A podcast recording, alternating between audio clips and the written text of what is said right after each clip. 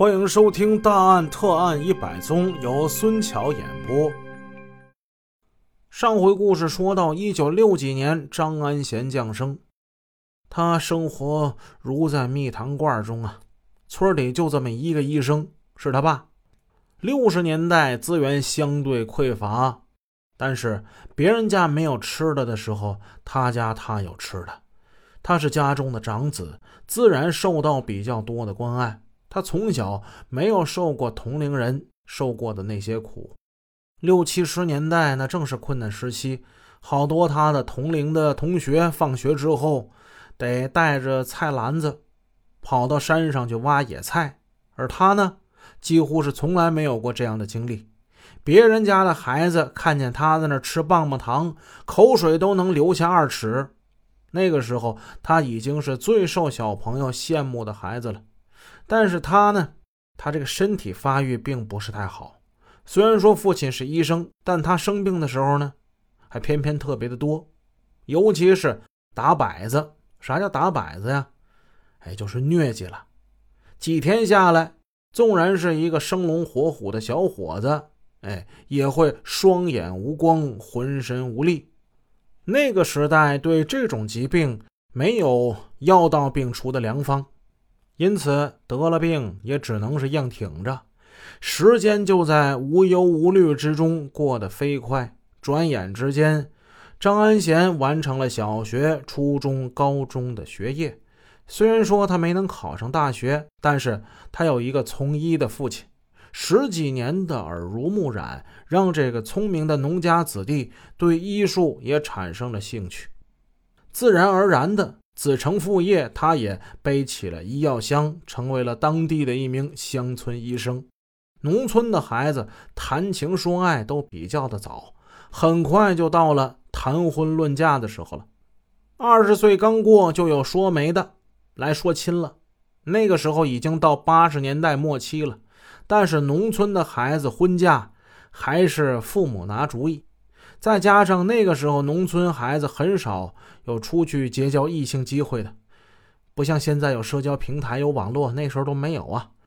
所以呢，他们还是沿袭了中国几千年来的父母之命、媒妁之言，这也就成了农村孩子结婚的捷径了。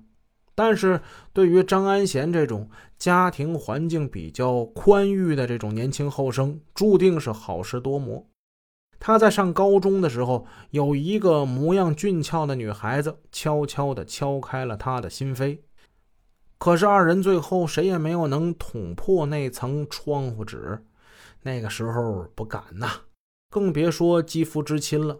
直到张安贤娶妻生子多年之后，每每回想，还直说那个时候啊太傻了。是啊，那种在少年时代朦朦胧胧的爱，也许。谁都会曾有过，后来有好几个人登门提亲，可是都不中他的意，不是嫌人家这个个矮，就是嫌那个姑娘人脸长得黑，再不就是，哎呀，这个嘴长得也太大了，不行，眼睛太小了。总而言之，一句话就是横竖不称他的意啊。原来在他的心中，总有一把无形的尺子。他就总是拿着这把尺子去量所有的女孩要说老天爷饿不死瞎家巧，最终他终于要碰到未来要跟他结成夫妻的这姑娘了。他后来结婚的这位妻子呢，那个时候长得可漂亮了，白净、高大、圆脸、杏眼、柳叶眉，活脱大美人一个。《红楼梦》里不是有一句形容？王熙凤的话吗？粉面含春微不露，单唇未启笑先闻。年轻时候的妻子，活脱脱就是一凤姐呀，不是罗玉凤啊，王熙凤啊。这这词儿现在不知道什么时候也给叫烂了。反正说吧，就是年轻的妻子非常的漂亮啊，不光漂亮，还端庄啊，大方啊。整个附近几个村的小伙子已经被这个女孩挑了个遍了。这个女孩呢，也是眼界高，这个也看不中，那个也看不中，跟这张安贤有的一拼。这一回呢，这张安贤倒是对人家是一见倾心了。可是人家见他之后呢，死活不愿意再见第二次。这是怎么回事呢？原来王熙凤啊，不是王熙凤啊，就这女的呀，他嫌这男的长得太瘦太弱，有点弱不禁风的样子。前文也说了，张安贤小的时候净打摆子了，老生病，所以也耽误他长个了。所以呢，此人生的又瘦又小。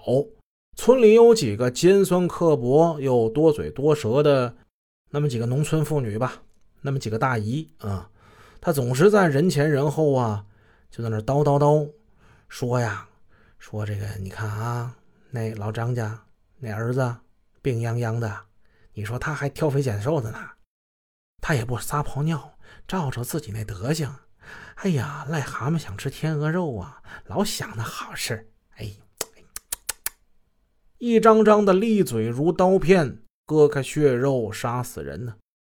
可还真别说，这癞蛤蟆呢，最终还真的吃到了那块天鹅肉。